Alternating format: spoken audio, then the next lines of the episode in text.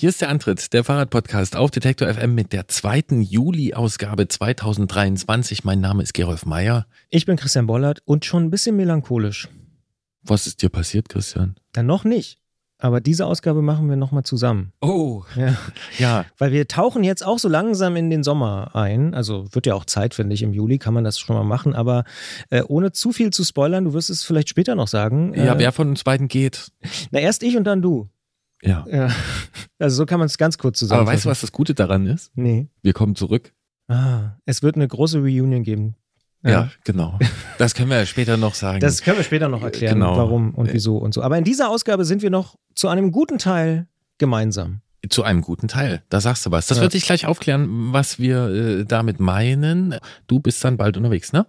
Das stimmt. Ja. Äh, die Sachen sind noch nicht gepackt, aber wenn wir das hier abgeschlossen haben, ist kein Scherz, dann muss ich erst Staubsaugen und dann packe ich Sachen. Nochmal vor dem Urlaub Staubsaugen. Ja, irgendwie finde ich schon, wenn man wiederkommt, ist es geil, wenn die Wohnung sauber ist. Ja. Also, obwohl meistens Natürlich. st- stellt man fest, ah, ist trotzdem irgendwie eingestaubt. Aber es ist immer noch besser, als sie war vorher schon dreckig, man kommt in die dreckige Wohnung zurück. Das heißt, du bist Teamplan voller Aufbruch. Ja, na, natürlich. Also, es ist jetzt bei mir nicht so überraschend, glaube ich, oder? Ja. Weiß ich nicht. Das ist so, das ist ja, also, Du, du meinst, wie ich so privat und so. nee, na, Menschen sind ja, das ist ja, also, Ja. man ist ja, nicht, ne? Aber ich bin also, ohne Zettel. Glaubst du nicht, oder? Also ich habe nicht so Excel-Tabellen und Zettel und so ähm, beim Packen. Nee, ich finde, das passt, dass du das mit einem gewissen Stolz erzählst.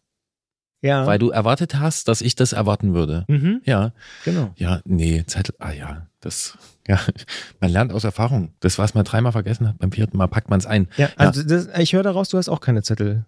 Nee. Also ganz selten mache ich mal so Checklisten, aber das sind eher so, das sind so Routinen, also die man, genau, daran Mhm. muss ich noch denken und das und das und dann, ich lege es einfach raus. Genau, mein bester Tipp ist rauslegen und vor allen Dingen am Abend vorher. Weil dann fällt mir meistens abends oder morgens doch noch irgendwas ein, ah, die Badehose oder irgend so Ja, wenn man da mit allem schon fertig ist, ist das, äh, wenn man da die Zeit dafür hat, ja, nein. Ja, so ist es geplant. Wenn wir hier Genau. noch länger aufnehmen, dann weiß ich auch nicht, ob das heute noch was wird. Aber ähm, Willst du noch ganz kurz sagen, wo du hinfährst? Weil ich bin ein bisschen, also ich, da bin ich jetzt ein bisschen nicht melancholisch, sondern es gibt neidisch? ja, ja, es gibt ja verschiedene Arten von Neid und das ist dieser positive Neid, wo ich sage so, ey, das ist wirklich cool. sei dir gestattet. Es geht ins Baltikum. Wunderbar. Zum ersten Mal in meinem Leben geht's nach Litauen, Lettland und Estland. mhm. Und vorher noch quer durch Polen und zurück, logischerweise auch. Und einmal um Kaliningrad drumrum. Also dementsprechend, ähm, nee, wird super. Also ich bin sehr, sehr gespannt und ich wollte es schon häufiger machen. Es stand ganz oben auf meiner äh, Sommerurlaubsliste.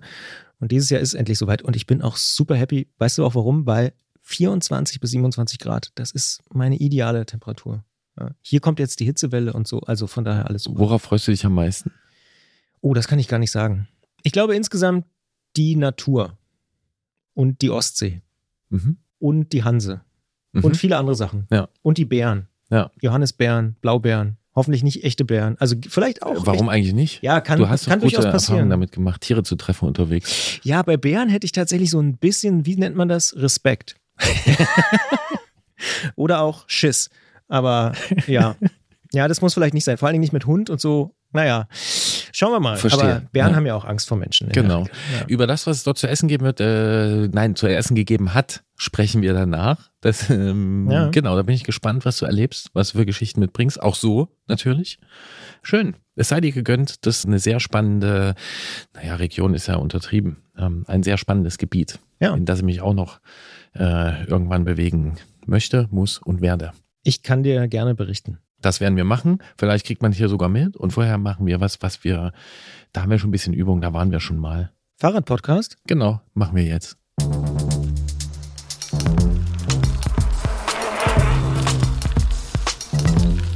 Antritt. Der Fahrradpodcast von Detektor FM.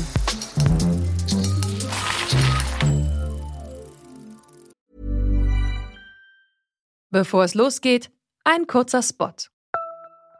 Bald starten ja wieder die Grand Tours mit viel sportlichem Ehrgeiz, medialer Berichterstattung und leider auch mit schlimmen Stürzen. Die Teilnehmenden sind hoffentlich gut abgesichert, denn im schlimmsten Fall müssen sie ihre Karrieren beenden, weil der Sturz es unmöglich macht, weiterhin zu fahren. Aber nicht nur im Sport, auch in jedem anderen Beruf kann eine Berufsunfähigkeitsversicherung sinnvoll sein. Der digitale Versicherungsmanager Clark kann euch helfen, die richtige Versicherung zu finden und schlägt euch passende Versicherungen vor. Und wenn ihr euch die Clark App holt und zwei eurer bestehenden Versicherungen hochladet, dann schenkt euch Clark mit dem Code Antritt34 einen 30 Euro Shopping-Gutschein. Den Link findet ihr in den Show Notes. Was wir auch schon mal gemacht haben und ich finde, was wir jedes Jahr machen sollten und auch jedes Jahr bisher machen, ist Jens Klötzer anrufen, während er oder kurz nachdem er bei der Tour de France war, weil er ja häufig zum Start und dann einige Tage dort ja vor Ort ist, sich genau anguckt, was sind gerade so die technischen Entwicklungen, was verstecken die Teams vielleicht oder was ist auch sehr sehr auffällig, was verstecken sie vielleicht auch gar nicht. All das guckt er sich an in diesem Jahr übrigens mit einem Kollegen und länger. Warum? Wieso? Weshalb? Wir rufen ihn einfach an, sprechen mit ihm drüber und äh, so viel Transparenz muss an dieser Stelle sein. Natürlich da diese Ausgabe ja zu zwei unterschiedlichen Zeitpunkten kommt und wir sie vorher aufnehmen, äh, ist es noch in der ersten Tourwoche. Wenn ihr das dann später hört, lösen wir aber auch noch auf. Also Jens Klötzer mit den Technik, Hacks und Beobachtungen und kleinen Randgeschichten von der Tour de France. Mich freut, wie du Tour de France und Technik Hacks sagst. Das klang wirklich gut und ich glaube und hoffe, dass auch unsere kleine, aber feine Serie Mein Fahrrad ist krank mit Christiane, der Werkstattmeisterin, sich auch wieder gut anhören wird. Aber den verschiedenen Terminen ist es geschuldet, dass wir zum Zeitpunkt dieser Aufnahme noch nicht wissen, welche Krankheit wir besprechen und hoffentlich ein Stück weit heilen werden. Christian weiß es auch noch nicht. Ich kann es nicht wissen, freue mich aber tatsächlich drauf, weil das darf ich an dieser Stelle sagen, eigentlich jedes Gespräch mit Christiane für mich immer einen Erkenntnisgewinn gebracht hat. Und jetzt wird es noch verrückter. Denn jetzt hören wir das Gespräch mit Jens. Wir haben es aufgezeichnet am Ende der ersten Tourwoche. Es wird zu hören sein am Ende der zweiten oder der dritten Tourwoche. Wahnsinn. Was Je nachdem. Dieses Podcast macht Dinge möglich. Ich finde es immer noch unfassbar. Hier ist Jens direkt vom Bolognese kochen in Frankreich. Mit den Füßen im Gras. Klingeln bei Klötzer.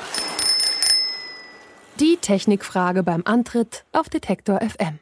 Seit Anfang des Monats, seit Anfang Juli, ist das Peloton wieder auf Tour. Die Tour de France läuft und hat in Bilbao einen ziemlich umjubelten Auftakt erlebt. Zum Zeitpunkt dieser Aufnahme hier befindet sich der Tross nördlich der Pyrenäen, aber da sind ja nicht nur Rennfahrer, Teambusse, eine Werbekarawane und auch unzählige Zuschauerinnen und Zuschauer unterwegs. Nein, man ahnt es schon, unser Technikfreund Jens Klötzer vom Tourmagazin reist auch durch Spanien und Frankreich, um der großen Schleife möglichst viele Geschichten abzuringen. Auf der Webseite seines Arbeitgebers befüllt er mit Kollege Julian Schulz einen Live-Blog und hat trotzdem Zeit für ein Gespräch mit uns. Wir sagen, hallo Jens, wo bist denn du gerade? Hallo ihr zwei, ich bin gerade in Barton ähm, auf einem kleinen Campingplatz irgendwo in der französischen Pampa. Wir haben uns jetzt ein bisschen von den Pyrenäen entfernt schon, äh, weil wir äh, auf halbem Weg zu dem morgigen Startort sind, der heißt Mont de Marsan. Das heißt, wir sind, wenn wir dich anrufen, immer noch in der ersten Tourwoche, um das mal ganz deutlich zu machen. Ja, richtig, genau. Wir sind, wir haben heute die äh, sechste Etappe hinter uns gebracht und äh, starten morgen zur siebten. Eine Sprintetappe nach Bordeaux. Und genau, das ist die erste Woche, neigt sich dem Ende entgegen, wie man so schön sagt. Und viele ersehnen den ersten Ruhetag Anfang nächster Woche, genau. Gerolf hat schon kurz angesprochen, du hast auch eine Aufgabe zusammen mit deinem Kollegen Julian Schulz. Was genau ist denn euer Auftrag bei der Tour? Tja, was ist unser Auftrag? Das kann man gar nicht so genau sagen. Wir äh, schlendern hier durchs Fahrerlager, sage ich mal, und äh, durch die Teamhotels am Abend und gucken uns einfach ein bisschen an, was passiert. Da ist natürlich viel Fahrertechnik dabei, weil das unser Steckenpferd ist, weil, man uns, weil wir uns damit besonders gut auskennen und weil das unsere Leser auch viel interessiert. Aber da sind auch viele Randgeschichten, Boulevardeskes, ja, Dinge, die einfach, die einem so über den Weg laufen. Und so kleine Schnipsel veröffentlichen wir dann in unserem Blog. Immer mit ein paar Fotos dazu, dass man auch was dazu sieht und ein paar Infos dazu. Und äh, genau, das ist unsere Aufgabe hier dieses Jahr. Wir suchen also nicht nach der einen großen Geschichte, sondern nach hunderten kleinen, könnte man das so nennen, ja. Ja, und das machst du jetzt schon eine Woche lang. Was fällt denn dir als erstes ein, wenn ich dich nach einer richtig guten Geschichte frage? Also was so ein bisschen prägend ist, äh, was mir auffällt, ist die enorme Spannung, die hier schon, also die sportliche Spannung, die hier schon in der ersten Woche herrscht. Die Favoriten zeigen sich vorne, ganz vorne Pogacar und äh, Jonas Wingegaard, die hier als Hauptfavoriten gelten.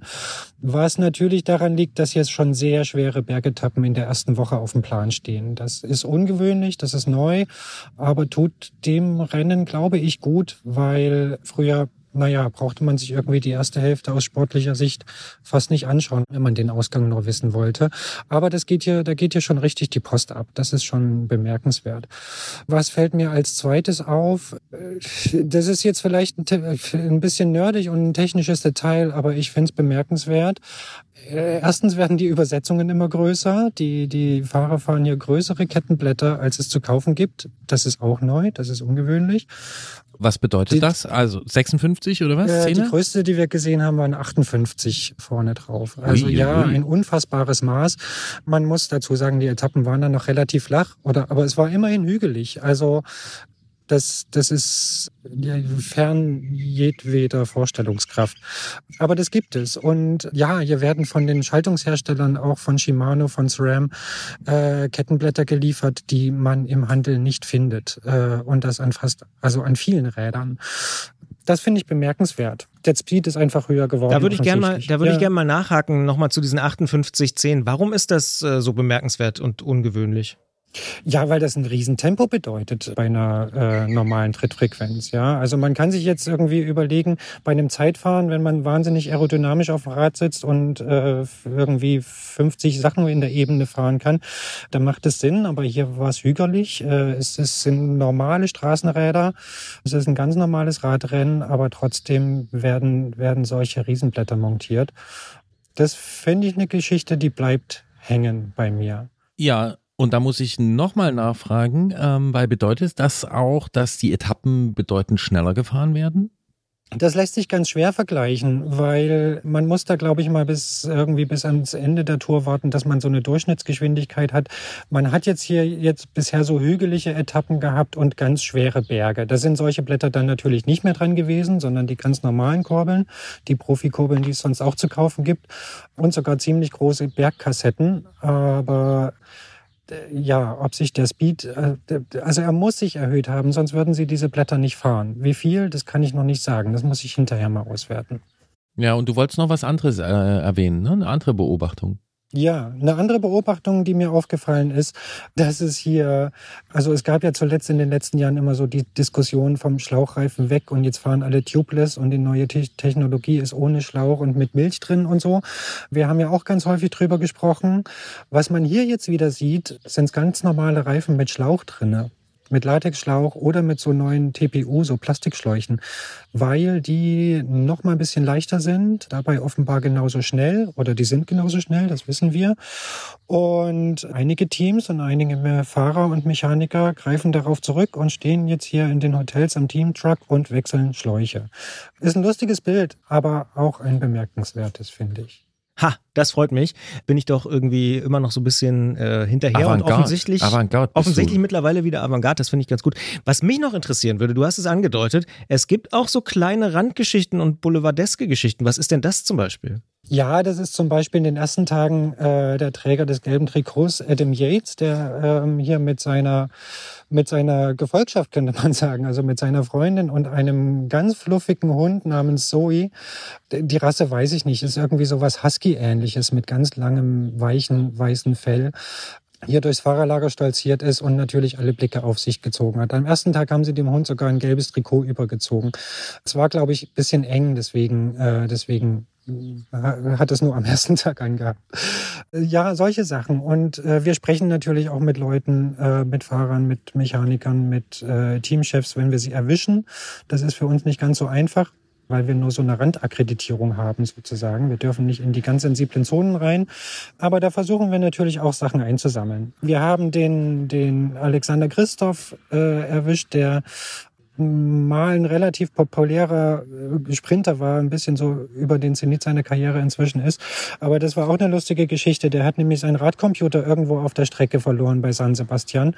Und den hat ein äh, ganz junger Spanier gefunden und äh, hat versucht, anhand der Streckendaten, die da gespeichert sind, den Besitzer ausfindig zu machen. Hat er geschafft, hat, äh, den, hat den Computer zurückgebracht an den Teambus am Start auf der letzten Etappe in Spanien und äh, da stand ich direkt daneben. Ja, wenn einem solche Geschichten begegnen, sowas nehmen wir auch gerne mit und äh, das finde ich lesenswert, auf jeden Fall. Ja, ich muss eins selbst noch ansprechen, weil äh, zumindest habt ihr es im Blog relativ lustig äh, geschrieben.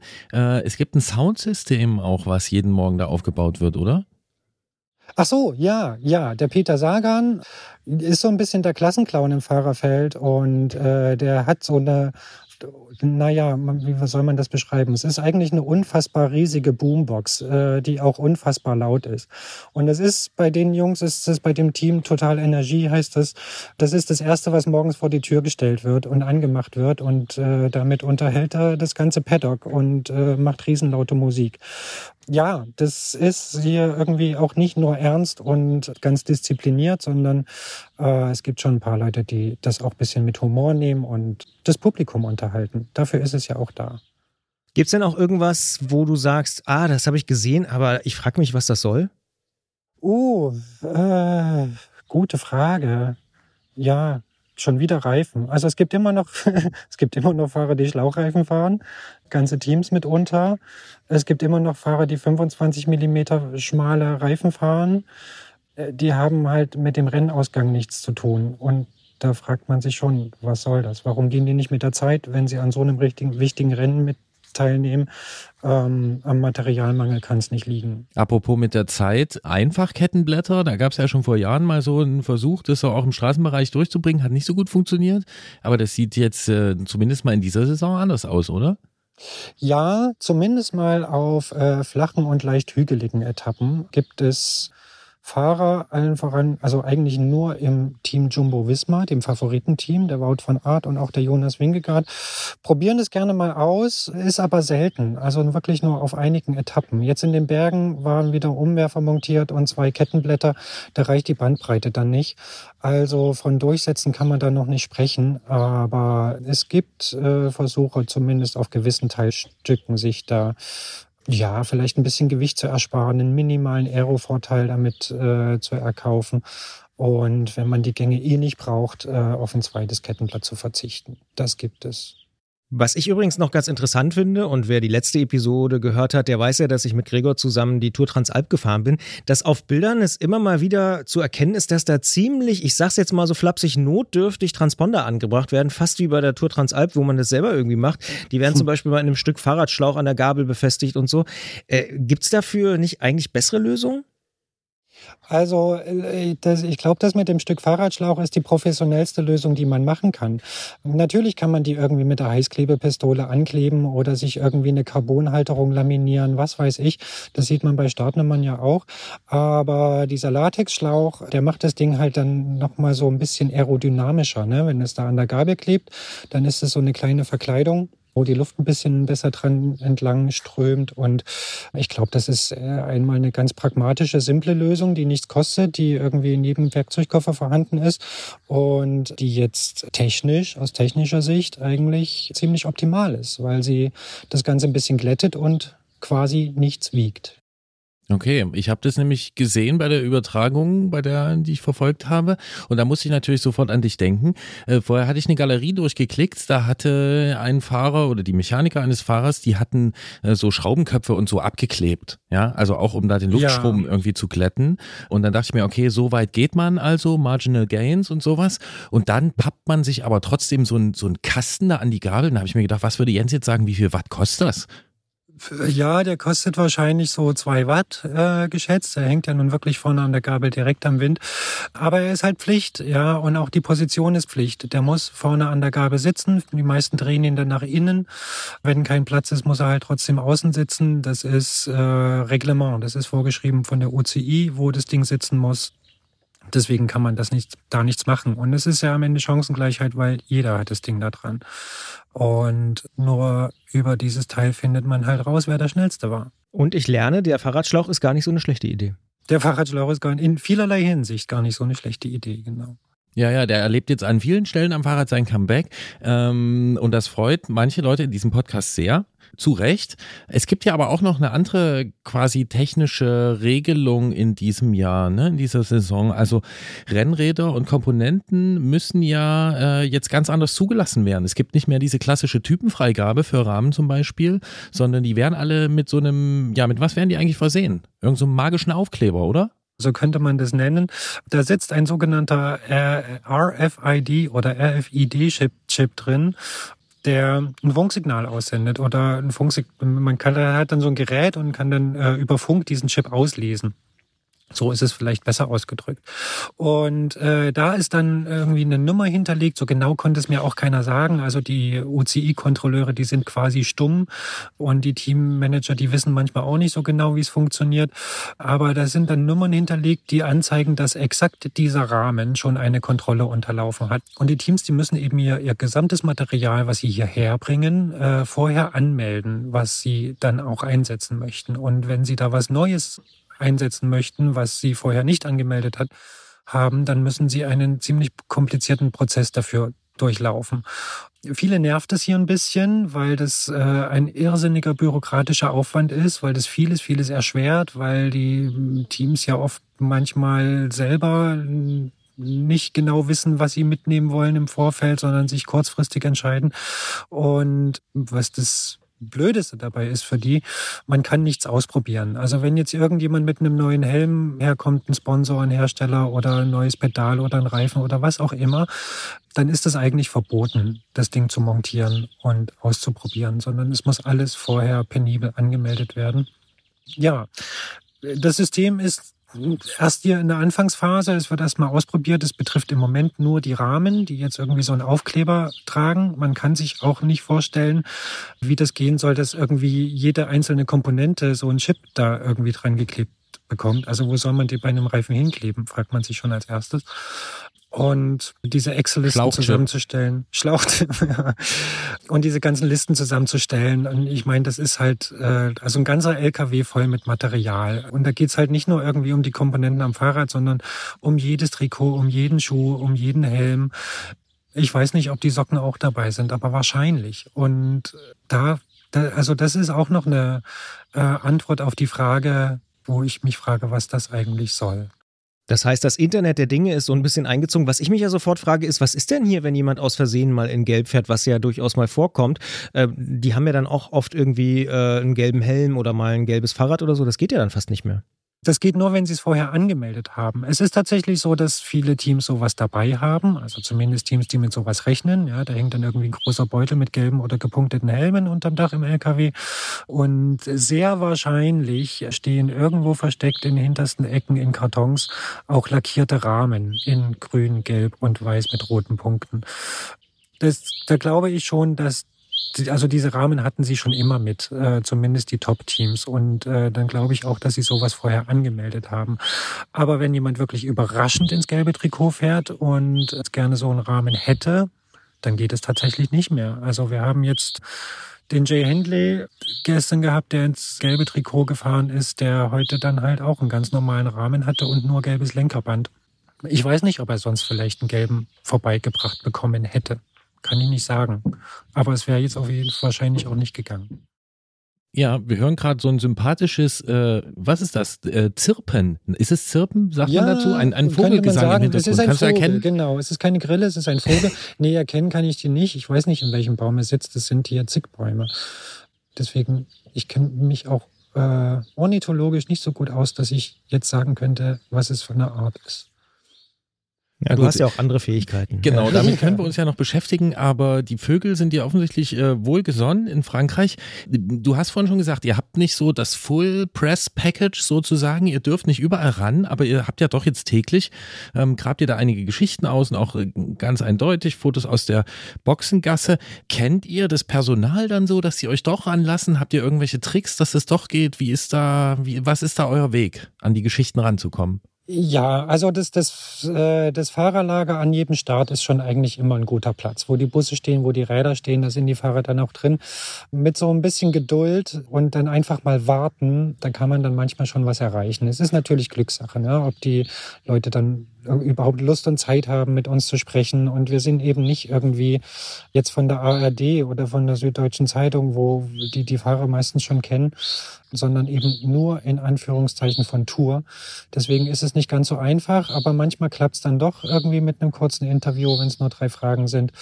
Und äh, wen wir aber inzwischen ganz gut kennen, das sind die Mechaniker, die Teammechaniker. Mit denen müssen wir uns gut stellen und die können, glaube ich, uns auch ganz gut leiden, weil wir weil die wissen, dass wir nicht nerven, dass wir ihre Arbeit respektieren, dass wir nichts kaputt machen und dass wir keine blöden Fragen stellen.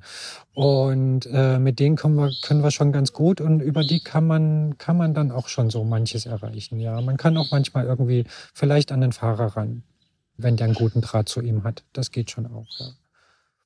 Jetzt erzähle ich mal einen kleinen Schwenk aus meiner Jugend. Ich habe ja mal für eine niederländische Zeitung gearbeitet und so eine Frühjahrsklassiker-Saison mitgemacht.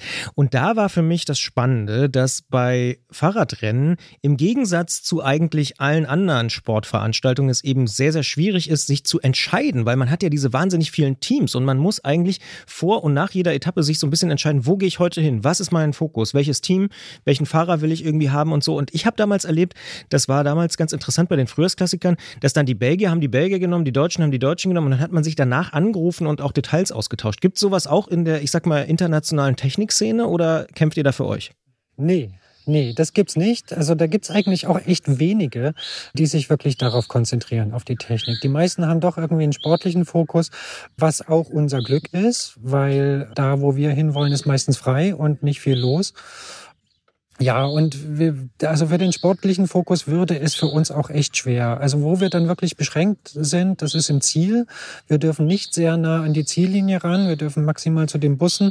Und äh, da einen Fahrer für ein Interview irgendwie zu erwischen, ist halt ist völlig aussichtslos. Also nach der Etappe irgendwie geht's vom Rad runter ab in den Bus. Da will keiner mehr Fragen gestellt bekommen.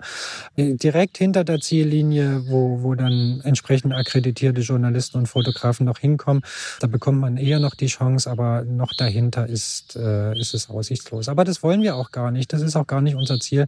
Wir suchen eigentlich eher so nach den Geschichten drumherum. Und was wir nach dem Zieleinlauf machen, ist abends in die Hotels fahren. Ja, da sieht man auch keinen Fahrer mehr. Die sind dann da beim Essen und bei der Massage unter der Dusche und dann im Bett. Aber wen man noch sieht, sind die Mechaniker, die bis Sonnenuntergang irgendwie draußen Räder waschen, Schläuche wechseln irgendwelche Sturzschäden reparieren und sowas. Und mit denen unterhalten wir uns dann, ja. Finde ich auch spannender. muss ich sagen. Ja, jetzt seid ihr, hast du vorhin gesagt, eine Woche schon unterwegs. Wie lange werdet ihr noch unterwegs sein? Also gewesen wir werden, sein. Gewesen sein. gewesen sein, genau. Also wir werden ähm, den Start der elften Etappe noch mitnehmen im Zentralmassiv. Das heißt auch den Ruhetag in Clermont-Ferrand, wo wir auch nochmal die Chance haben, äh, viele Hotels, die dort äh, auch eng geballt auf, auf wenig Raum sitzen, nochmal abzuklappern und äh, das ist dann ziemlich genau die Hälfte. Ja, nach dem Start äh, der elften Etappe ziehen wir dann von dannen. Hat sich aus logistischen Gründen einfach auch angeboten, weil die Tour ja tief im Westen gestartet ist und dann jetzt so Richtung Osten fährt und von Zentralmassiv ist die Reise dann nach Deutschland nicht mehr ganz so weit. Dann äh, machen wir nochmal einen zeitlichen Sprung ganz an den Anfang. Da hat man ja im Fernsehen und auch auf Videos gesehen, dass die Basken ziemlich Fahrradverrückt sind und äh, da sehr, sehr professionell auch gleichzeitig irgendwie so die Leute angefeuert haben. Zumindest war das so der Eindruck und so ist es auch beschrieben worden. War das auch so an der Strecke, dass man das gemerkt hat, dass das ein ziemlich äh, im positiven Sinne Fahrradbeklopptes Völkchen ist? Nein, kann ich, also kann ich echt nicht so bestätigen. Was ich viel gesehen habe, sind halt wirklich Hardcore-Fans, ne, mit Fahnen und Trikot und Anfeuern und so. Und das ist vielleicht auch das, was man dann am Streckenrand so gesehen hat und die, die dann wirklich exzessiv die Fahrer angefeuert haben.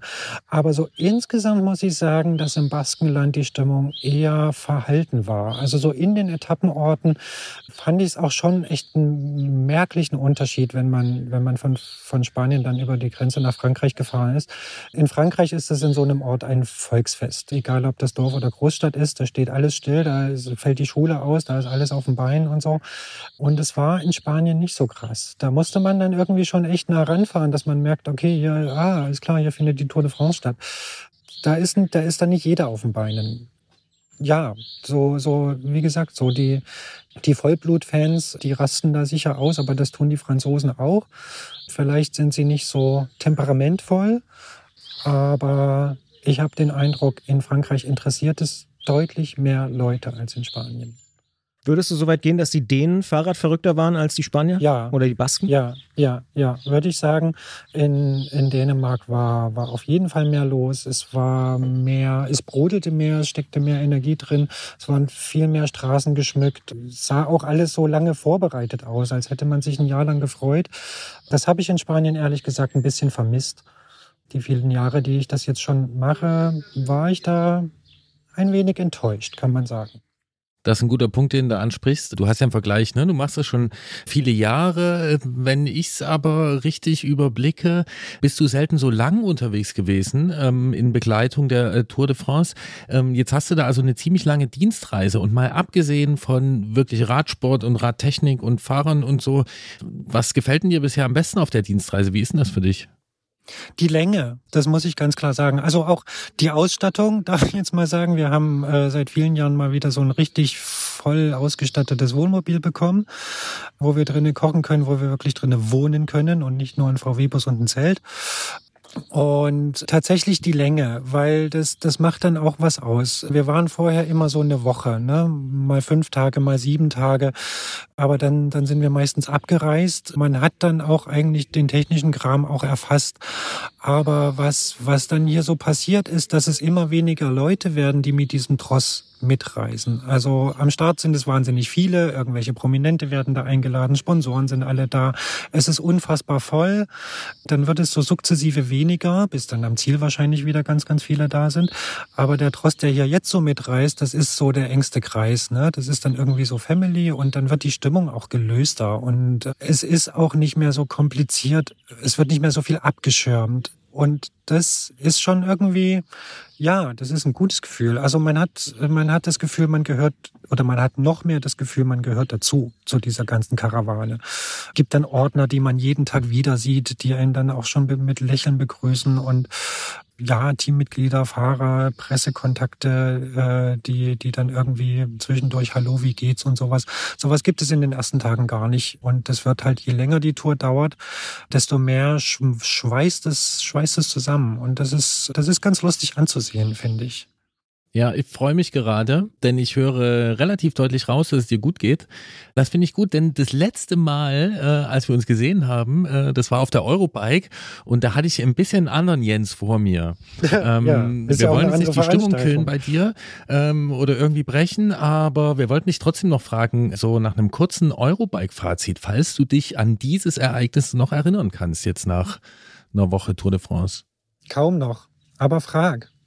Ach so, allgemein. Ja, okay. An, ja. an was kannst du dich erinnern? An was kannst du dich erinnern?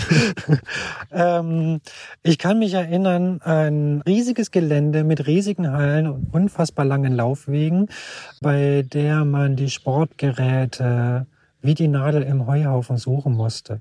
Ist jetzt vielleicht ein bisschen übertrieben, aber das ist so ein, das ist so ein Eindruck, der hängen geblieben ist. Diese Messe, dieses Gelände ist irgendwie keine Ahnung, für Fahrrad nicht gemacht. Ich habe mal, habe mal gesagt, man fühlt sich, als würde mich, mit, als würde man mit einem Fahrrad auf einer Autobahn fahren, weil das irgendwie viel zu groß ist und so zu zu steril. So, das war natürlich in Friedrichshafen irgendwie alles so eingegroovt. Ne, das war wie so ein Zuhause, das kannte man. Das ist dort jetzt anders, deutlich anders. Und was halt dort immer mehr im Vordergrund steht, ist so ich will das jetzt nicht schlecht reden, aber so dieses äh, Elektromobilität und Mobilitätswandel und irgendwelche Konzepte vom Lastenrad bis zum LKW, die, die nehmen dort viel mehr Platz ein, als es bislang der Fall war. Und das wird sich wahrscheinlich, also wahrscheinlich wird es noch mehr. Und äh, das Sportgerät wird dort immer mehr zur Nische. Und das finde ich so mit meinem Interessenskreis und mit meiner Position halt so ein bisschen schade. Aber ist halt so. Das heißt, wenn ich das, wenn ich das zuspitzen darf, du hast es ja die letzten Jahre auch schon so ein bisschen beschrieben, dass das Sportgerät, ich nenne es jetzt mal so, wie du das gerade genannt hast, immer weniger präsent wird und dass dafür die ganzen Themen Elektromobilität und so weiter immer wichtiger werden. Du würdest schon sagen, das ist ein Trend, der sich noch weiter verstärkt hat jetzt mit dem neuen Ort? Ja, ja, finde ich. Also ich finde, da gab es in den letzten zwei Jahren in, in, in Frankfurt auch so eine richtige Welle nochmal das steht dort so klar im Vordergrund, dass, ja, wie gesagt, dass man die anderen Sachen wirklich suchen muss. Und das hat natürlich auch was Gutes. Ne? Es ist wichtig, dass da irgendwie was vorangetrieben wird, dass da irgendwie Kongresse sind, Leute sich zusammenfinden, drüber diskutieren, Konzepte entwickeln, weiß ich nicht. Das ist natürlich alles wahnsinnig viel wichtiger als das Sportgerät. Aber man kann das auch schade finden. Mir fehlt da Weiß was. ich nicht. Ja, mir fehlt natürlich was, aber vielleicht auch, weil ich es nicht, weil ich es, weil ich so gelernt habe oder weil ich so gewohnt bin, dass das Fahrrad, zumindest auf einer Fahrradmesse, wo da irgendwie Technik präsentiert wird und äh, ja, Entwicklung vorangetrieben wird, dass da das Sportgerät, das Fahrrad als Sportgerät im Vordergrund steht und dann irgendwie Technologien an Alltagsräder weitergegeben werden.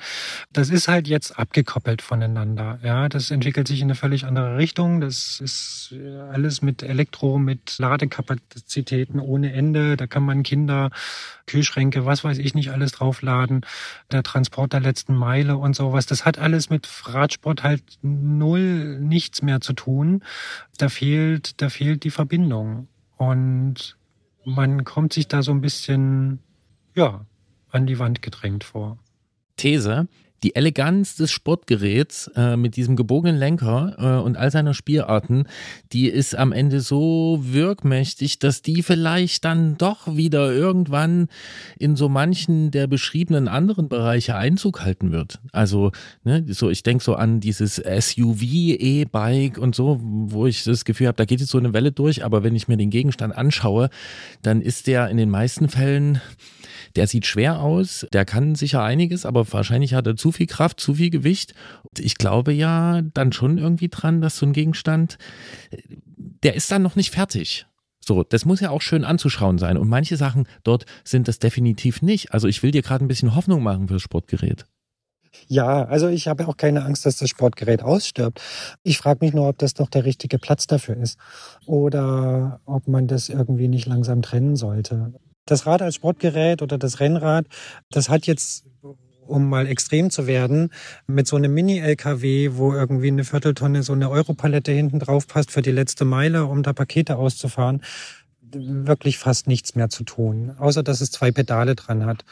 Mehr ist es halt wirklich nicht mehr. Und das ist halt auch völlig andere Technologie, ja. Irgendwie so Neigetechnik, äh, riesenfette Reifen, dicke Elektromotoren und was es da nicht alles gibt ich wüsste nicht, wo da, wo da die Verbindung wieder geschaffen werden könnte. Also welche Technik man von dem einen Rad auf das andere Rad übertragen könnte.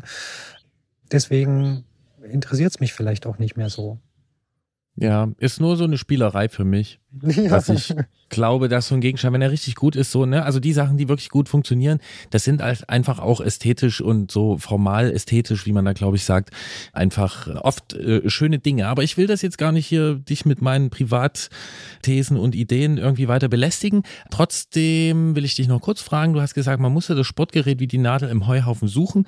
Gibt es eine Nadel, die, die dir am besten gefallen hat, dich beeindruckt hat? Also hast du sowas wie ein Highlight, wo du sagst, das fand ich cool?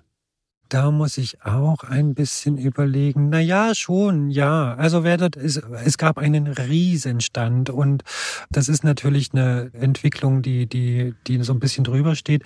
Es gab einen Riesenstand von der Firma Carbon Team, die seit nicht allzu langer Zeit Carbonrahmen im wirklich in großen industriellen Maßstab in Portugal herstellen und eben nicht mehr in China oder Taiwan. Und das finde ich grundsätzlich mal gut. Da steckt auch ein deutscher Kopf dahinter. Das ist hochmoderne Technologie. Und äh, da geht es auch nicht nur um Carbon. Da steht auch schon so eine riesige Alurahmenfabrik, die in Europa Alurahmen für Fahrräder baut. Und man arbeitet so an der, also von Asien wieder unabhängiger zu werden.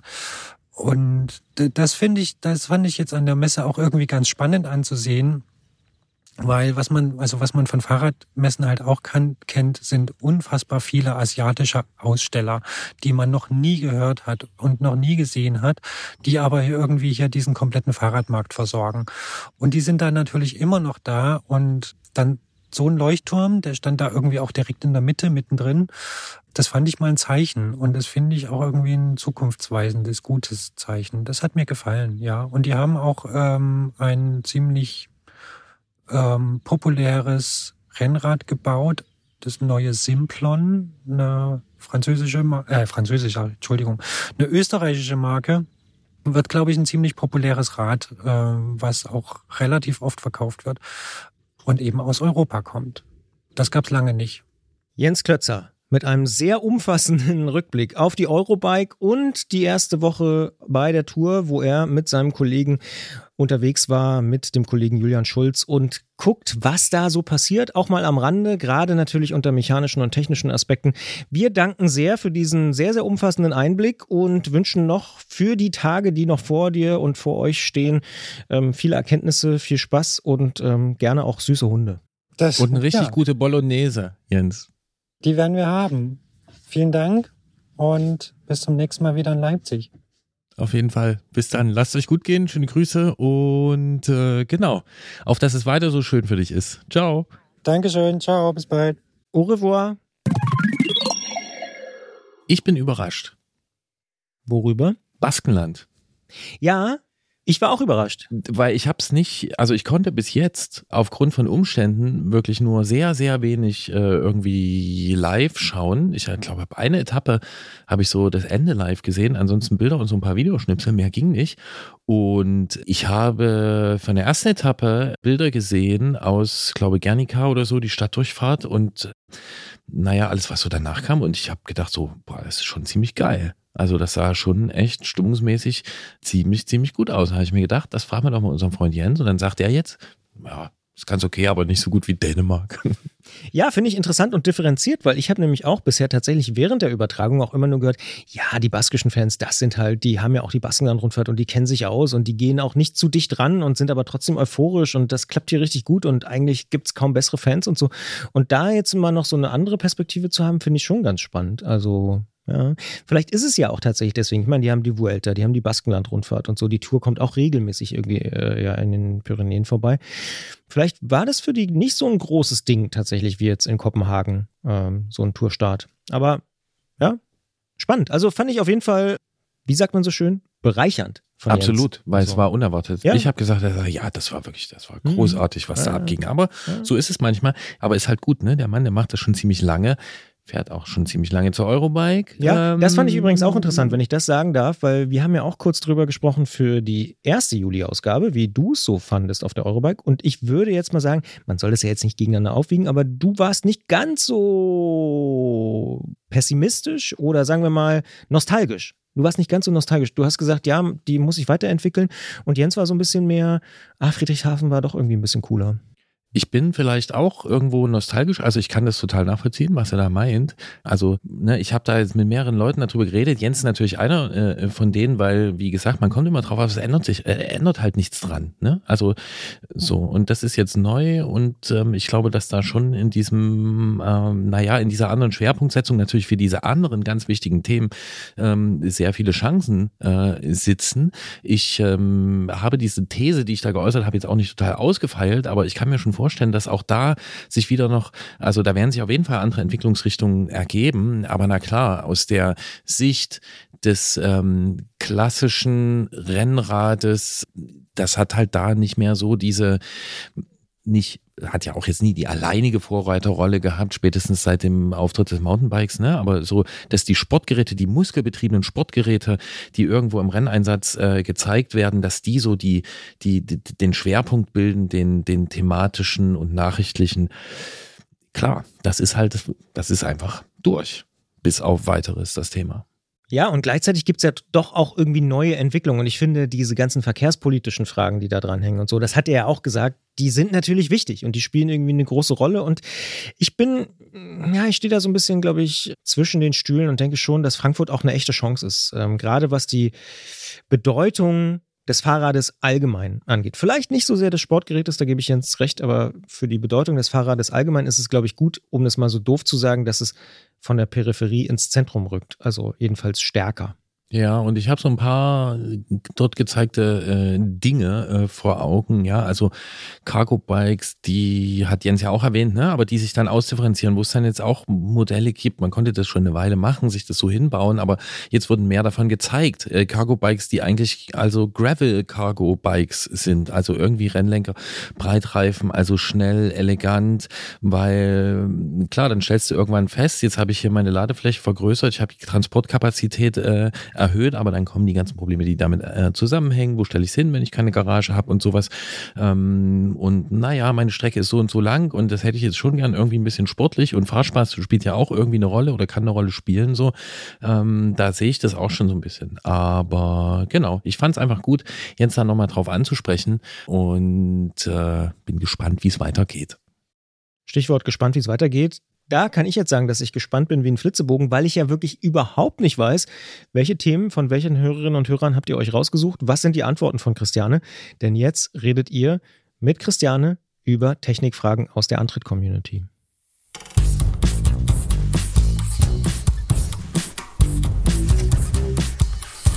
Mein Fahrrad ist krank.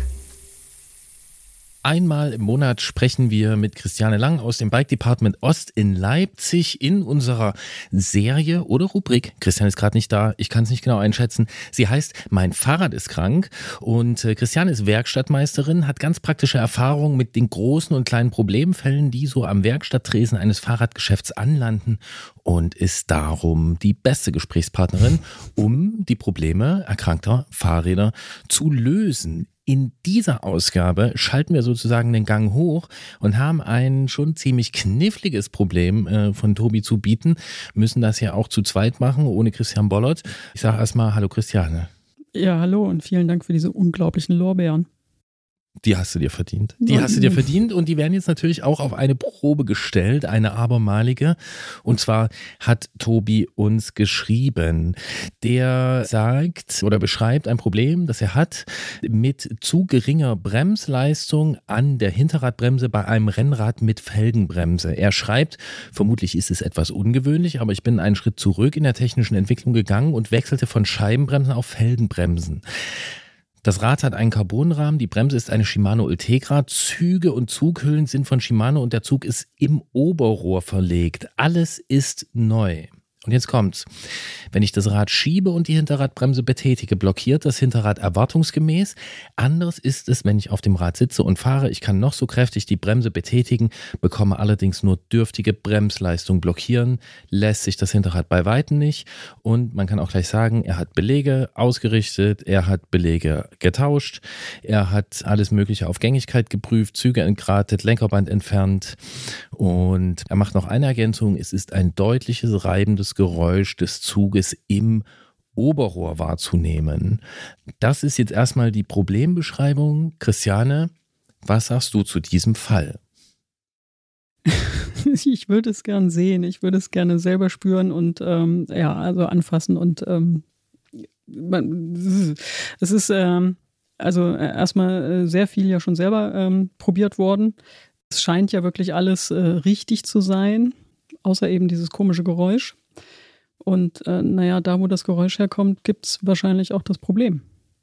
Das ist ein guter Punkt. Es ist zu vermuten, dass irgendwo dort im nicht sichtbaren Bereich, also das, was er beschreibt, der Zug ist im Oberrohr verlegt, dass irgendwo dort sowohl die Geräuschquelle ist, als auch die Quelle quasi des Problems, dass er äh, diese Bremsleistung nicht aufbauen kann, wenn er drauf sitzt. Das heißt, du hältst die Geräuschquelle auch für die Bremsleistungsproblemquelle.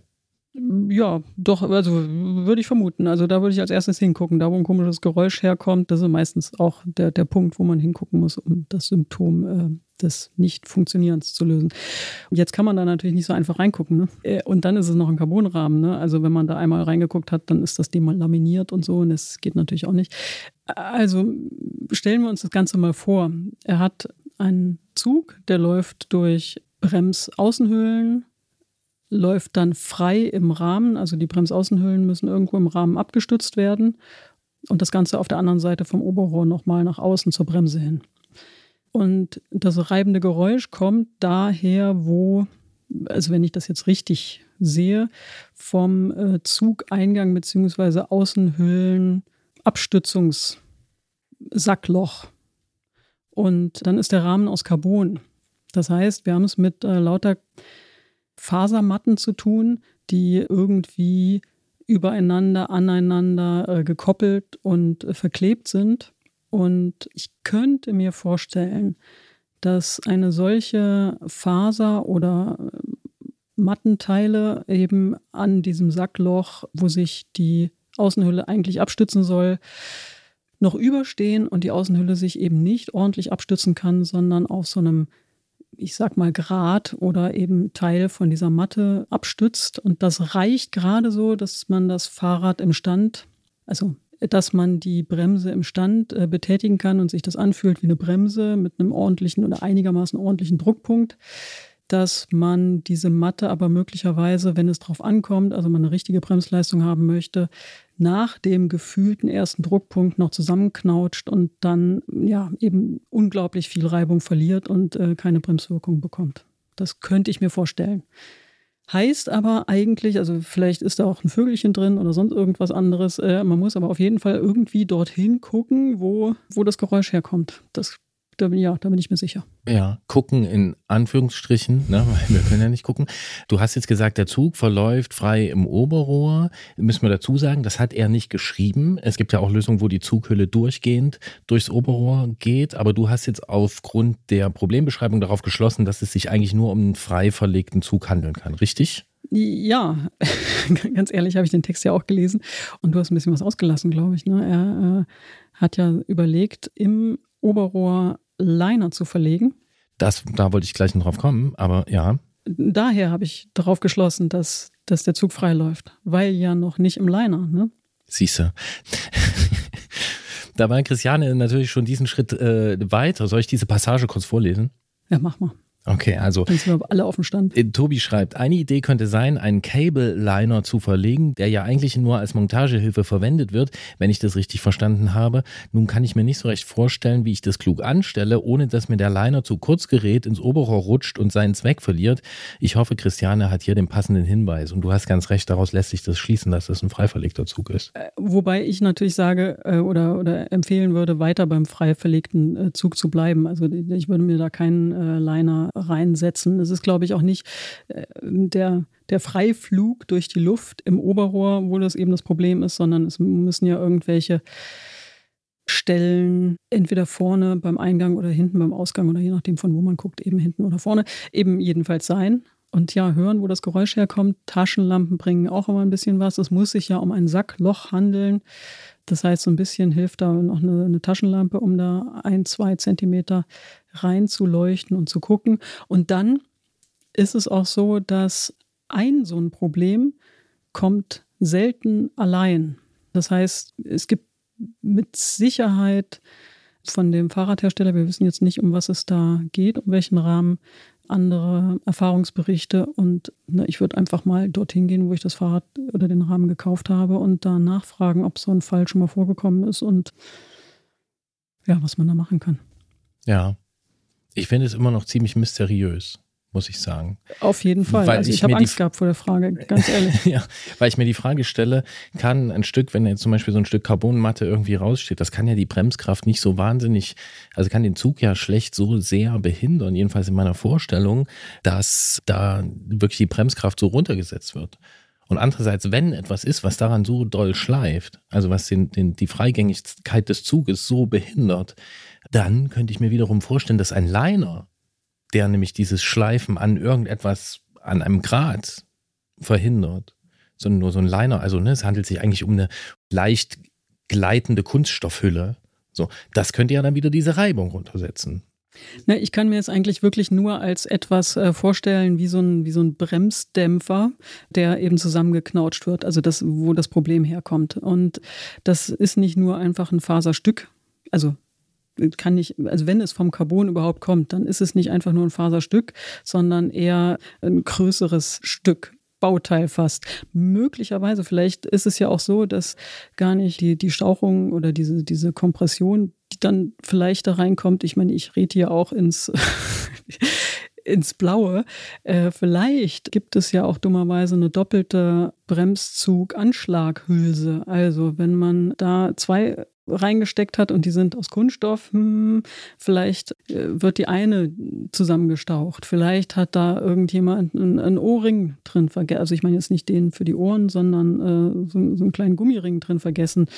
Wer weiß, was da alles noch drin steckt. Deswegen reinleuchten von außen, ob das Sackloch wirklich ein, einen stabilen Untergrund besitzt. Ja, und jetzt, wo du sagst, und es ist vielleicht die Schwäche des Podcastens, dass wir es nicht vor uns sehen, aber vielleicht ist es auch die Stärke, weil jetzt, wo du das erzählt hast, habe ich noch die Idee entwickelt, ähm, woher wissen wir eigentlich, dass beide Sacklöcher stabil sind? Vielleicht ist ja auch, also entweder sind sie einlaminiert oder es handelt sich um ein rein geschraubtes, rein genietetes irgendwas Bauteil. Dass sich genietete Bauteile in einem Carbonrahmen lösen, hat man jetzt auch nicht das erste Mal erlebt. Vielleicht ist ja auch der Sitz, der definierte Sitz der Sacklöcher, was für ein wunderbarer Satz. Vielleicht ist der ja auch in irgendeiner Art beeinträchtigt. Äh, Ja, man muss sich eben die Stelle angucken, wo es, wo dieses Knarzen oder reibende Geräusch herkommt. Und da hilft es natürlich auch ein bisschen Erfahrung zu haben, weil äh, wenn da einfach nur ein, ein, ein Kunststoffspänchen reibt, dann ist das natürlich ein anderes Geräusch, als äh, wenn ähm, ein, ein Zug oder ein, ein Teil zu viel an einer Außenhülle eben zusammengestaucht wird oder so. Ja, ich fürchte, wir so richtig na doch, an die Stelle muss er gucken, der Tobi. Genau. Und wir können das ja hier auch gar nicht lösen, wir können nur eine Hilfestellung geben, aber. Wobei es mich wir- interessieren würde. Also wenn würde der Tobi zufälligerweise in die Nähe von vom Bike Department Ost, also obwohl wir erst im September die nächsten Termine haben, wenn ich da bin, ich würde es mir angucken. Dieses Problem ist also sowas wie die Überholspur. Das ist inhaltlich schon wieder so spannend, dass Christiane das als Herausforderung begreift. Ich wollte dich gerade auch ein bisschen übergreifend dazu fragen, äh, also themenübergreifend, kennst du das, dass solche kniffligen Fälle kommen, wo man wirklich erstmal eine Weile überlegt, was ist hier los? Ich verstehe es nicht. Und wie viele von denen kannst du dann letzten Endes lösen? Also das weiß ich nicht, wie viel ich, tat- also die meisten. Früher hätte ich ja gesagt alle, aber das traue ich mich jetzt nicht mehr. Okay, dann will ich jetzt natürlich gleich den einen, den einen erfahren, den du nicht lösen konntest. Da wolltest du nicht drüber sprechen. Habe ich das mal gesagt? Ja, eben gerade. Ach so. Ah ja. Siehst du, ohne Christian bin ich einfach so, ich bin so unkonzentriert.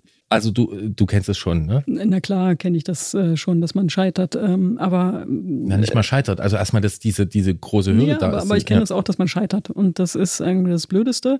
Äh, aber es ist auch immer wieder eine Herausforderung. Und also jeden Tag scheitern, das wäre doof. Aber dass man ein, zweimal im Jahr einfach scheitert, äh, das ist schon, schon normal. Auch bei denen, die das einfach schon Jahrzehnte machen. Es ist einfach so, so viel in diesem Fahrradbereich. Und, äh, und ja, es ist so, also das Kniffligste ist das Schönste, finde ich, das Spannendste. Auf jeden Fall. Also da, da kriege ich ganz große Ohren, wenn ich sowas höre, dass da irgendjemand mit seinem Knarz und Knack und Knirschproblem kommt an die Theke und es hätten schon so viele Fahrradläden darüber und er habe schon das und das und das und das gemacht. Ich sage jetzt er, aber es meistens sind es Männer. Naja, und dann kriege ich ganz, ganz große Ohren und äh, hoffe, dass äh, ich den Fall äh, auf meinen Tisch ziehen kann. Sehr interessant. Und mir fällt noch auf, ne, wo es ja manchmal so diese Beschwerde gibt, ja, und jetzt ist das alles mit dieser Hydraulik und dann noch mit diesem Elektro-Dingsbums und so. Hier haben wir es mit einem ganz klassischen Baudenzug zu tun, der auch mysteriöse Kapriolen veranstalten kann. Das stimmt. Ja, sollte man nicht vergessen, dass das auch bei dieser Art der Übertragung des äh, Aber, aber anders, anders als äh, bei diesem ganzen Elektro- und Elektronikzeug ist es so, dass äh, nicht eine sogenannte Prüfsoftware vorgaukelt, nicht mehr mitdenken zu müssen. Also ich kann den Carbonrahmen jetzt nicht irgendwo anschließen und dann spuckt irgendeine Software für mich aus, dass ich an die Stelle gucken muss, wo das Geräusch herkommt, zum Beispiel. Aber gibt es diese Prüfsoftware, die implizit sagt, du musst ja nicht mehr mitdenken? Ja, doch klar. Doch, doch, doch E-Bikes äh, haben Prüfsoftwares an, an Bord, also oder zumindest die, die Werkstätten. Diagnosesoftware heißt das ja dann. Und bevor man irgendeinen äh, Fall bei dem Hersteller des E-Bikes nimmt, muss man das da dran gehängt haben. Und dann hat man auch solche Diagnoseprotokolle und so. Da steht meistens nichts wirklich Relevantes drin. Und am Ende, hatten wir auch schon ein paar Mal drüber gesprochen, ist es immer irgendwas, Eig- eigentlich auch, was man mit gesundem Menschenverstand und einigermaßen offenen Augen ohne Diagnosesoftware beheben kann. Ja, aber zumindest ich als schnöder Kunde im Fachgeschäft würde schon immer noch wollen, dass die Prüfsoftware und das Prüfgerät von einer Fachkraft, die sich damit auskennt, bedient und angewendet wird. Weil Ist die, nämlich, weil die nämlich entsprechend mitdenken kann. Sonst könnte ich das ja selbst machen und das möchte ich aber gar nicht. Früher hatte ich vielleicht nochmal den Anspruch, dass ich das alles irgendwie selbst machen kann. Inzwischen habe ich verstanden, wie toll das ist, wenn es eine gute Ich Fahrradwerkstatt habe des auf jeden Vertrauens gibt. Fall gedacht, so eine Prüfsoftware prüft für mich irgendwas. Also da bin ich, da bin ich, getäuscht? ja, ich habe mich getäuscht. Die prüft überhaupt nichts. Das ist mehr oder weniger ein Umweg, so, den ich halt einfach zu gehen habe. Aber äh, also das, äh, das gehört überhaupt mal überholt. Ihr da draußen, die da irgendwie mit E-Bikes und so weiter. Also das verstehe ich bis heute nicht. Diagnosesoftware. Unglaublich, was die schon erkennt, an Erkenntnissen gebracht hat. Das heißt, die hilft dir in den meisten Fällen gar nicht. Genau. Eieiei. Weil sie dir irgendwas rausspuckt, wo du dann auch, womit du nichts anfangen kannst oder was das Nein, Problem nicht äh, löst. Weil es das Problem nicht löst. Ah, das ist ja interessant. Fehler 562 ist jetzt ausgedacht, weiß ich nicht, ja. Prüft die Prüfsoftware und also findet dann Fehler 562, habe ich gesagt. Ne? Und dann ähm, gibt es eine Art Infotext zu diesem 562. Und dann steht da, äh, wenden Sie sich an eine Fachwerkstatt. Aber du bist doch schon in der Fachwerkstatt. Ja, das, das ist die Lachnummer überhaupt. Das äh, jeden Tag ganz, ganz oft. Jetzt hat Christiane natürlich galant geschafft, als, so viel darf ich sagen, oder? Als äh, Sympathisantin des Baudenzugs. Auch Mein Hinweis darauf, dass auch Baudenzüge komische Sachen machen können, äh, jetzt zur Prüfsoftware zu gehen. Aber zu Recht, sehr zu Recht, wenn Fehler 562 ihr in der Fachwerkstatt sagt, bitte wende dich an eine Fachwerkstatt. Diese Fehler, sie passieren überall. Deswegen brauchen wir sie am Ende doch. Die Fachwerkstatt, zum Beispiel auch Ferdinand, der uns geschrieben hat. Der hat nämlich ein zehn Jahre altes Stevens mit Shimano Deore-Schaltung und V-Brakes und er schreibt, in den letzten Wochen habe ich zwar Tretlager, Kassette, Kette, Kettenblätter mit Hilfe von YouTube ersetzt, fand YouTube aber nicht als ideale Quelle. Zum Beispiel wird kaum angesprochen, wie und welche Spacer man beim Ersatz eines 73 mm durch ein 68 mm Tretlager verwendet. Deswegen würde mich ein gutes Handbuch interessieren, damit ich schon vor Einbau und vor allem vor dem Kauf der Komponenten weiß, worauf ich achten muss. Christiane, was ist das Handbuch deines Vertrauens, das du zu Rate ziehst? Erfahrung. Wir haben ja schon mal über Handbücher gesprochen und äh, hatten da das, du wirst, du wirst es gleich nennen, ja, von der Firma, die auch ganz besonders schöne und teure Werkzeuge herstellt. Da gibt es ja mehrere. Gute Werkzeuge. Ja, mehrere Die Firmen. mit dem blauen Griff. Ach, die mit, okay, gut, ja. Und es gibt ja auch noch mehrere Bücher. So. Mhm. Ja, der Nachteil von diesen Büchern ist halt, dass äh, sie irgendwann aufhören, äh, während die Entwicklung dauernd weitergeht. Und so viel Erfahrung, wie man braucht, für so unglaublich viele Fahrradarten, Fahrradteilearten, Fahrradprobleme, Kombinationen, die eigentlich nicht gefahren werden dürfen, aber doch funktionieren und noch besser als das Original und so weiter. Das kann ja in ein Buch alles überhaupt nicht passen. Insofern ist der Wunsch nach dem Buch verstehbar, der Ausweg über YouTube sowieso total nachvollziehbar, aber da ist natürlich auch unglaublich viel Schund on air sozusagen. Ich hätte zwei Tipps. Also entweder Selbsthilfewerkstatt, das ist immer ganz gut, weil man da mit Leuten, die professionell arbeiten, eben zusammentrifft, die dann immer noch mal ganz andere Tipps geben können, aber auch mit äh, meistens mit anderen Selbsthilfewerkstättlern, also die dort äh, selber ihre eigenen Probleme haben. Also da, da kommen auf jeden Fall viele Leute zusammen man kann manchmal eine Lösung erdiskutieren. Das habe ich schon erlebt, hat ganz gut funktioniert. Also Selbsthilfewerkstatt, um äh, einen, einen Mangel an Erfahrung äh, sch etwas schneller auszugleichen. Und, und dann, der zweite Tipp ist, wenn man dann eine konkrete Frage hat, wie zum Beispiel, wie viele Spacer nehme ich links, welche und wie viele Spacer nehme ich rechts. Das ist wenn jetzt diese ich- Tretlagerproblematik, ne, müssen wir wenn ich so ein. Tretlager habe, das äh, für 68 mm Gehäusebreite genauso funktionieren soll wie für 73 mm Gehäusebreite. Was mache ich dann? Dann äh, würde ich halt im Internet eine Suchmaschine bemühen und in dem Fall Shimano Tretlager 68, 73 und Spacer eingeben und äh, dann meistens über Bildersuche findet man Ausschnitte von Anleitungen, die einem dann wirklich hilfreich sind. So machen wir es zumindest auch in der Werkstatt, weil auch wir haben ja so ein Handbuch nicht, nicht und und auch unsere Erfahrung, selbst die zusammengenommen aller an einem Tag in der Werkstatt stehenden und äh, reparierenden, reicht manchmal nicht aus und dann googeln auch wir. Ja. Also diese Beschränkung, ne, die Bücher haben, äh, die du genannt hast, klar, das ist ganz schwer, das aktuell zu halten, gerade auch dann, wenn so Entwicklungen sich so ausdiversifizieren, so ist klar. Aber würdest du trotzdem sagen, dass so eins dieser Bücher, also es gibt dieses blaue Buch von Parktool und es gibt zum Beispiel auch Bike Reparatur und Wartung äh, vom Delus Classing Verlag, dass solche ähm, Bücher für den Überblick und die Grundlagen, dass sie geeignet sind? Oder sagst du, damit habe ich eigentlich überhaupt keine guten Erfahrungen? Ich bin ja insgesamt ein Bücherfreund, jetzt mal abgesehen von ähm, so und äh, und es ist äh, total schwer, was ich jetzt sagen werde, für mich, weil ich habe ja auch mal einen Verlag mitgeführt und so, mit echten Büchern, kann man sich gar nicht vorstellen. Aber nee, das ist, das ist überholt, ja, muss man nicht. Also, auch wenn es aktuelle Auflagen nee, sind. Nee, nee, braucht ist. Äh, okay. Für, wenn, wenn man ein Regal hat äh, mit lauter so seinen technischen und das ist so ein, das ist zum Zeigen, ja, zum, zum Liebhaben irgendwie, dass man also sich okay. verbunden fühlt mit dem Thema neben dem Bett liegen haben, auf dem Nachttisch oder so, ist auch bestimmt schön. Aber, aber ich glaube, für viel, viel mehr taugt das nicht mehr. Okay, wenn ich deine Aussagen also zusammenfasse, für mich sagst du, dieses Wissen, dieses sehr diversifizierte Wissen, weil es so viele verschiedene äh, Anwendungsfälle und, und, und äh, verschiedene Maße äh, gibt am Fahrrad, ist also eher nicht im Buch zu suchen, sondern bei den Leuten, die es täglich machen. Du hast ja vorhin auch als erstes gesagt, Erfahrung und hast die Selbsthilfewerkstatt äh, empfohlen. Also einfach über die Praxis.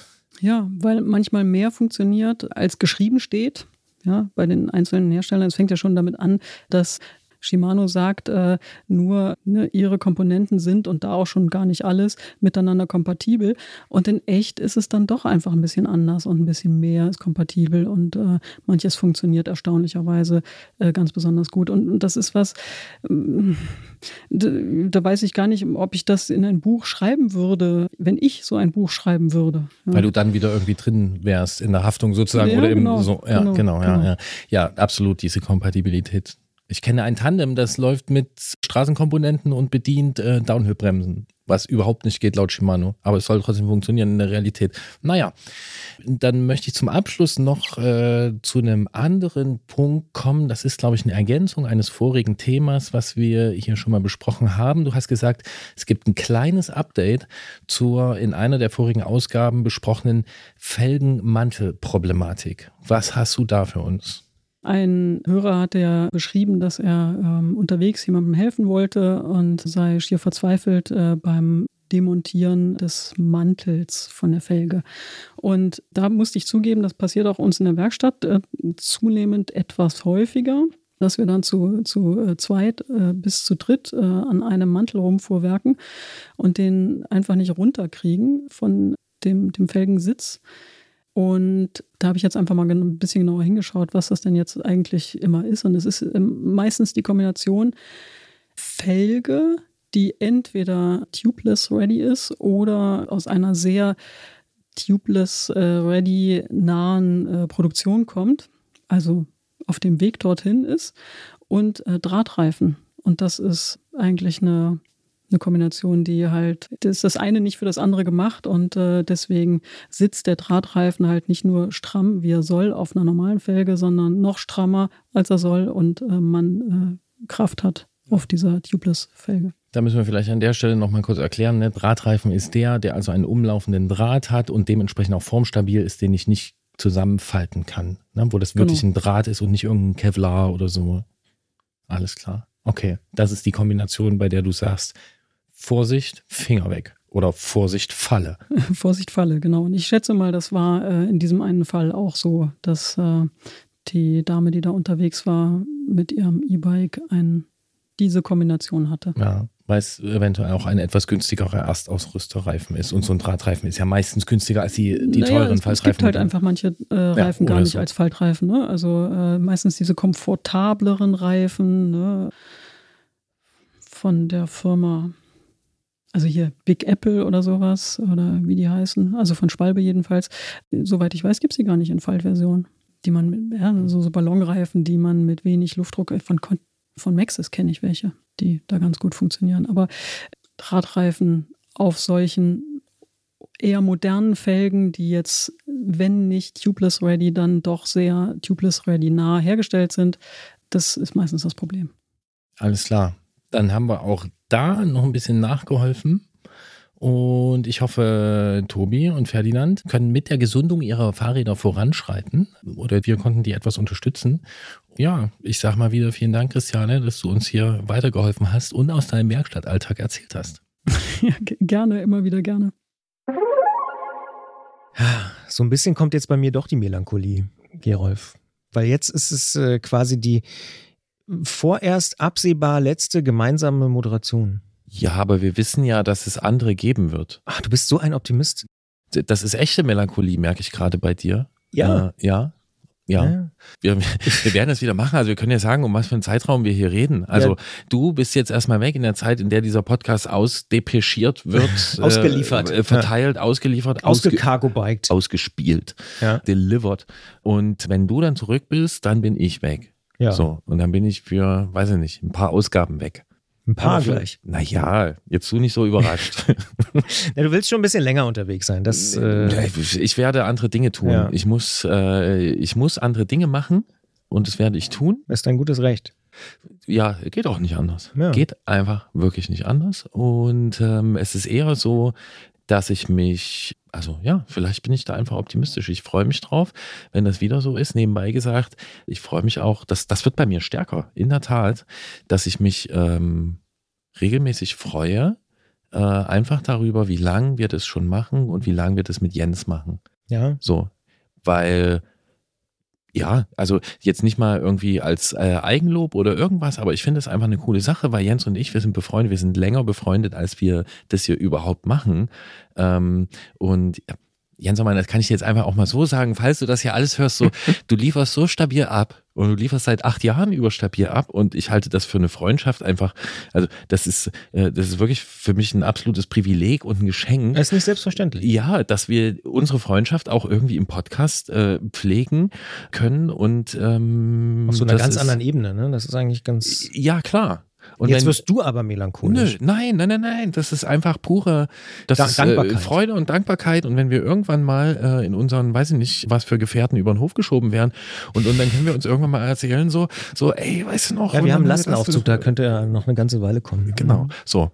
Genau, das fällt mir zu dem Thema ein. Deswegen sage ich, Christian, Melancholie ist gut, weil sie ist auch so ein Kontrastverstärker und die macht dir deutlich, was wichtig ist und woran dir irgendwas liegt und das ist alles fein.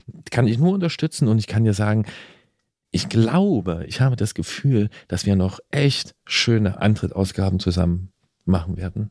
Und ich freue mich auch ein bisschen, dass du melancholisch bist. Ja, ja. kann man auch mal sein, finde ich. Bei mir kommt das später, ähm, wahrscheinlich später als die nächste Ausgabe dieses Fahrrad-Podcasts. Die gibt es nämlich für alle am 4. August. Bis dahin erreicht ihr uns äh, unter Antritt at Detektor FM mit Lob, Kritik, Anregungen und Ausfahrten. Natürlich auch auf Instagram oder Facebook und bei Christian im Maschinenraum bei Mastodon. Was übrigens krass ist, weil das da die letzten Wochen richtig abgegangen ist. Elon Musk fährt der Twitter so krass an die Wand. Äh, wir gewinnen als Detektor und auch äh, ich privat so viele Follower gerade dazu. Das ist wirklich irre. Ge geht wieder los, ne? Ja, ich ja, habe das wirklich, so ich weiß nicht, die x-te Welle, aber es ist wirklich verrückt. Ja, jetzt nebenbei irgendwie mitbekommen, dass es so eine ja. Lesebeschränkung gibt und mhm. dies und das. Ja, ja. Ähm, der ich typ bin ist wirklich Wahnsinn. aber genau, also 4. August. Ich bin gespannt. Ehrlicherweise habe ich noch gar keine Ahnung, was ich dann mache, wenn ich wieder zurück bin aus dem Urlaub. Aber mir wird was einfallen. Es wird um Fahrräder gehen. So viel viel kann ich euch schon mal verraten. Und ich werde es auch nicht alleine machen. Mit wem? Schauen wir mal. Ähm, dann am 4. August die nächste reguläre Ausgabe. Ihr kennt das Spiel. Ich bin, glaube ich, dran mit einem Song. Ne? Du bist dran mit dem Song und ich äh, möchte mich überraschen lassen. Ich habe noch keine Ahnung, was es sein wird der Song, den ich mir ausgesucht habe, der passt vielleicht dann doch auch ein bisschen zu der, ich habe es ja gerade gesagt, melancholischen Stimmung, die ich so ein bisschen habe. Und zwar ist es eine Wiederentdeckung ähm, eines Songs und den habe ich. Ich werde immer gespannt. Ja, ja, pass auf. Ich habe den auf der Rückfahrt von der Tour Transalp, also von der wir in der letzten Ausgabe gesprochen haben. Gregor und ich saßen im Auto und ich habe auf Detektor FM im Musikstream diesen Song hier äh, gehört und dachte so, oh, stimmt, das ist wirklich ein großer Song. Und du hast ihn wiederentdeckt. Ich habe ihn wiederentdeckt. Also ich fand okay. ihn schon immer gut und jetzt finde ich ihn so richtig gut. Dekade nennen, aus der er. Ach, er ist gar nicht so alt, ein, zwei Jahre. Also, Ach so, okay. Ja, ja, also okay, aber na gut, das er, kann so viel sein. Das ja, er war einfach so ein bisschen raus aus meinem wie sagt man da, ne? du weißt schon, aus dem engeren äh, Musikkreis, ja. ähm, Relevant Set, würde der Marketing-Typ äh, oh. sagen. Aus dem Relevant Set war er rausgefallen oh. und jetzt ist er ganz oben wieder drin im Relevant Set. Das Relevant Set ist das, also das, das sagt man jetzt nur bei Songs, oder was? Nee, das sagt man eigentlich bei Produkten und so, was man hier, was für dich sozusagen. Das ist, ah, das ne? ist das, wo du Kaffee mit deinem, ist für dich vielleicht wo du so mit deinem, mit deinem Produkt hin möchtest. Richtig, du, du möchtest, möchtest, im täglichen Relevant Set irgendwie deiner sein. User und. Richtig, richtig, richtig. Und dort drin, im Relevant Set von Christian Bollert, man glaubt es kaum, ist Shark Tank mit dem großartigen Song Washed Up. Ja, das kann sein, dass ich den kenne. Ich habe aber keine Ahnung. Also, also dann vielleicht gehört, ohne das zuordnen zu können, wer das nun genau ist. Hören dir mal an. Ja, das werde ich auf jeden Fall tun. Er ist sozusagen eine musikalische Entsprechung meiner heutigen Stimmung. Das ist gut. Das ist gut, wenn es das trifft. Und dann sage ich, bis bald. Ich sage gute Reise und allen anderen viel Spaß, gute Fahrt. Vielen Dank fürs Zuhören. Wir hören uns. Tschüss. Woke up and felt beat down inside. Don't even know why I still try. Once I had the life inside my eyes. And now it's hard to see how fast time flies by. Patience is a cheap male fragrance. I spent a whole lot of time waiting. Thought I was a winner in the making. Work from nine to five, no hasting. Overtime, over overtime, money on my mind kinda made me blind, kinda on the grind. And as the bills got higher, so did my desire. Bought a lot of nonsense for my status, way too much focus on my haters. Gotta leave the game to the players work hard, they trade us. Woke up and felt beat down inside. Don't even know why I still try. Once I had the life inside my eyes. And now it's hard to see how fast time flies by.